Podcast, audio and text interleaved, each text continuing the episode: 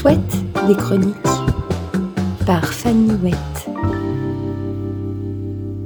J'aimerais revenir avec vous sur un épisode qui a marqué la bande-annonce du confinement, j'ai nommé l'affaire Pat PQ.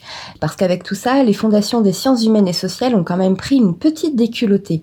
Cette histoire n'aura échappé à personne, on y a eu droit partout, depuis son matraquage médiatique en règle, jusqu'aux publications sur les réseaux sociaux, en passant par la remarque d'une de mes voisines qui a finement analysé le tableau, je la cite, « Tous ces gens qui se sont rués sur les nouilles et le papier chiotte, j'ignore où ils vont bien pouvoir stocker tout ça quand on pense à la surface des déjà occupés par leurs conneries. Merci à elle.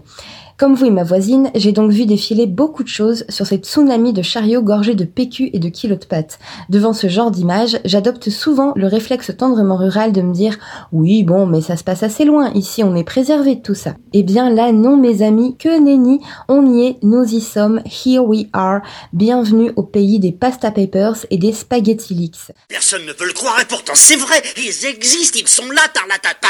Il y a de cela bien des jours, tandis que je vaquais à des emplettes éco-responsables et sans aucune ambition survivaliste, je me suis trouvée au détour d'un rayon projeté dans un film pré-apocalyptique à tout petit budget et en vision subjective. En voyant autour de moi tous ces gens gaver leurs chariots de papier hygiénique et de macaroni dans une boulimie un peu macabre, il m'est venu une question à deux têtes qui pourrait bien chahuter jusqu'au fondement de la pensée occidentale contemporaine. Qui sont-ils, ces psycho-pécupates, et pourquoi ? Oui, bien que l'humanité me donne parfois envie de déglutir mon 4 heures sur les genoux du grotesque, j'aime observer les humains et tenter de les comprendre, même en ayant ponctuellement la sensation étrange de faire du saut à la perche avec un cure-dent. Après tout, on fait partie d'un grand troupeau, et il me semble toujours excitant d'aspirer décrypter une partie de la meute, surtout celle où vit le mec qui a inventé le rideau de douche. Et c'est ainsi que depuis mon cocon, bien finé, je me suis lancée sur l'autoroute de la réflexion. En deux temps, trois mouvements, on les a vus coaguler dans les rayons. D'un côté, il y avait les familles nombreuses qui, à l'approche de l'inexorable confinement, ont certes eu besoin d'un fonds de roulement plus conséquent puisqu'il y aurait désormais des bouches à nourrir plus souvent et autant de transits à cajoler.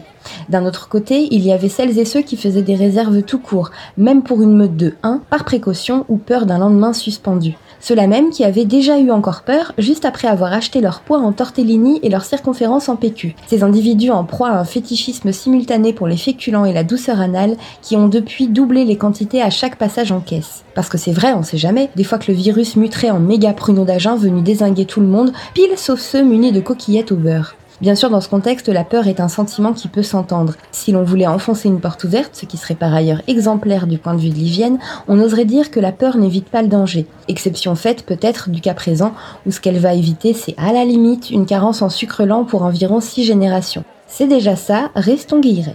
Et un spectacle continue. Parmi ceux qui ont pris cette pénurie fantasmée avec plus de recul et de vodka, certains se sont quand même dit « Regarde-moi tous ces cons. Moutons, soumis, flippettes de pavillon. Je te jure, ils me fatiguent. Et mais attends, mais je fais comment moi du coup ? Comment je fais pour tout bien me confiner s'ils prennent tout le lotus bio et les nouilles triple épaisseur ? Injustice !» Et hop, les voilà qui débarquent à leur tour, dans le but précis et exclusif de récupérer leur dû, pris tout à coup de sueur froide et d'un léger tremblement de rotule à l'idée que le paquet de macaronis et les 12 rouleaux senteur florale soient kidnappés par l'ennemi. Et puis dans ces magasins, on a vu les plus redoutables sans doute, ces gens qui ont juste succombé à une énième mode de la psychose surmédiatisée, relayée très sereinement dans pléthore de JT.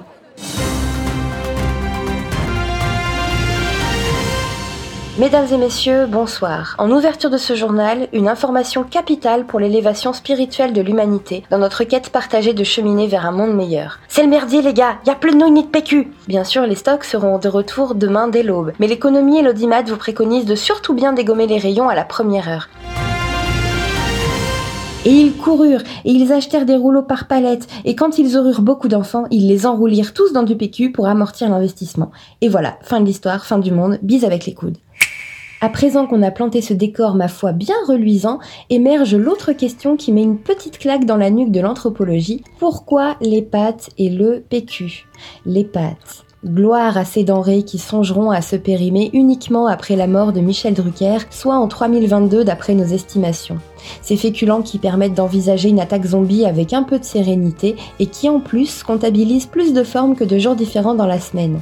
Les pâtes, c'est aussi pour certains une routine douillette et rassurante. L'eau qui bout dans la casserole, c'est un peu le ronron du chat, la berceuse de maman, le pilou-pilou des soirs d'hiver. Et si on va creuser le symbole, c'est aussi le gris-gris de notre évolution humaine. Quand on est enfant, on aime les pâtes, on les chérit, on les adore. Leur cote de popularité pulvérise facilement celle des artichauts, épinards et autres carottes vapeur. Quand on est étudiant, elles deviennent souvent la base même de notre alimentation, à cette période de ta vie où tu croises plus souvent des coquillettes que tes parents. Adulte, les pâtes, c'est souvent le plat facile, rapide, qui convoque assez peu l'imaginaire, qui laisse l'originalité faire sa petite sieste à côté de l'extravagance, mais qui te permet de poser sur la table une casserole qui ravira tous les convives. Et puis, à l'épilogue de notre vie, les pâtes, on aimera bien ça encore, pour tout ce qu'elles nous rappelleront de jeunesse, jusqu'à ces fins de soirée où le plat de spaghettis de 3h du mat, ce sauveur aux cheveux blonds, t'a si souvent redonné foi en te rappelant au passage que tu en avais toujours un de foi. Finalement, les pâtes, ça va à peu près avec tout. Par exemple, ça va très bien avec rien d'autre. Et puis en cas de coup dur de type fin du monde ou fermeture inopinée du kebab, ça peut faire survivre un temps donné. Sur le principe, disons d'accord pour les pâtes. Mais le PQ, les amis. Il y a quelques mois, je me souviens être restée sans voix devant une vidéo tournée à Hong Kong. Dans ce petit film expérimental tiré de la vraie vie, on a vu des gens par dizaines éventrer un rayon de papier toilette en quelques secondes dès l'ouverture du magasin, se battant jusqu'au bout du dernier rouleau comme s'il s'agissait de l'ultime écrou au salon de la clé de 12.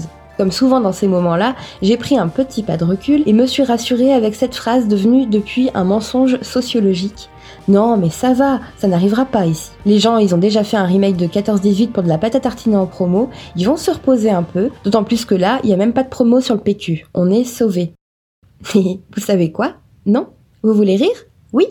Eh ben en fait, on n'est pas sauvés du tout.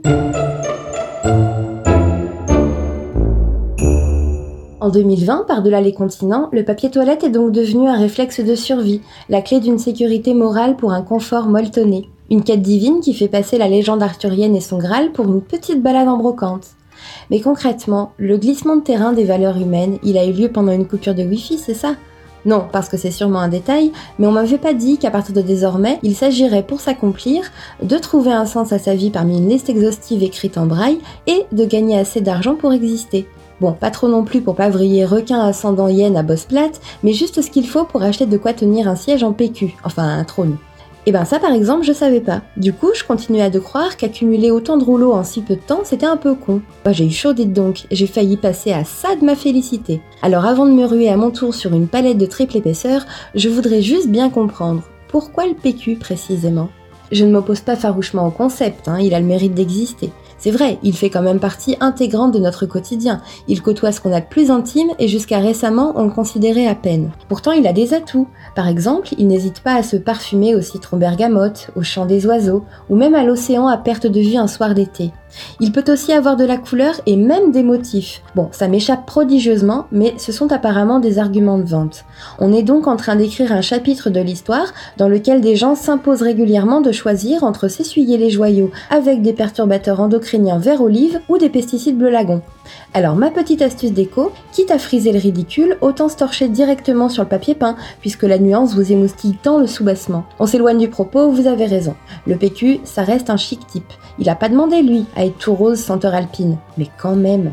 Admettons, si mardi en 8 c'est la vraie fin du monde comme dans les films et qu'on n'a plus rien, est-ce qu'on pourra vraiment s'émouvoir face au soleil déclinant en se disant qu'on aura quand même bien vécu et que surtout on a de quoi essuyer proprement les fonds de tiroir de notre dignité en attendant l'extinction de l'homme ? Ça me fait comme des petits spasmes existentiels cette histoire. Un truc me rassure néanmoins, les films. On dit souvent que le cinéma aide à mieux comprendre la vie. Alors imaginons deux secondes Bruce Willis ou Chuck Norris qui, avant de sauver le monde d'une attaque imminente, s'accordent un petit crochet à la supérette du coin pour acheter du PQ. Une fois en caisse, ça donnerait quoi ? Bonjour monsieur Willis, vous avez la carte du magasin ? Non madame, je n'ai pas le temps, je m'en vais sauver le monde. Oh très bien, et est-ce que vous collectionnez les vignettes pour gagner la peluche ?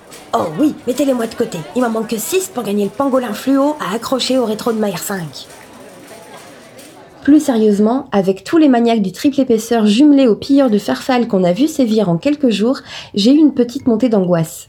Dans 10 ou 20 ans, quand on organisera le pot d'accueil des extraterrestres et qu'ils vont tomber sur ces images de nous là, en train de vendre nos mères pour du PQ, qu'est-ce qu'on va leur dire ?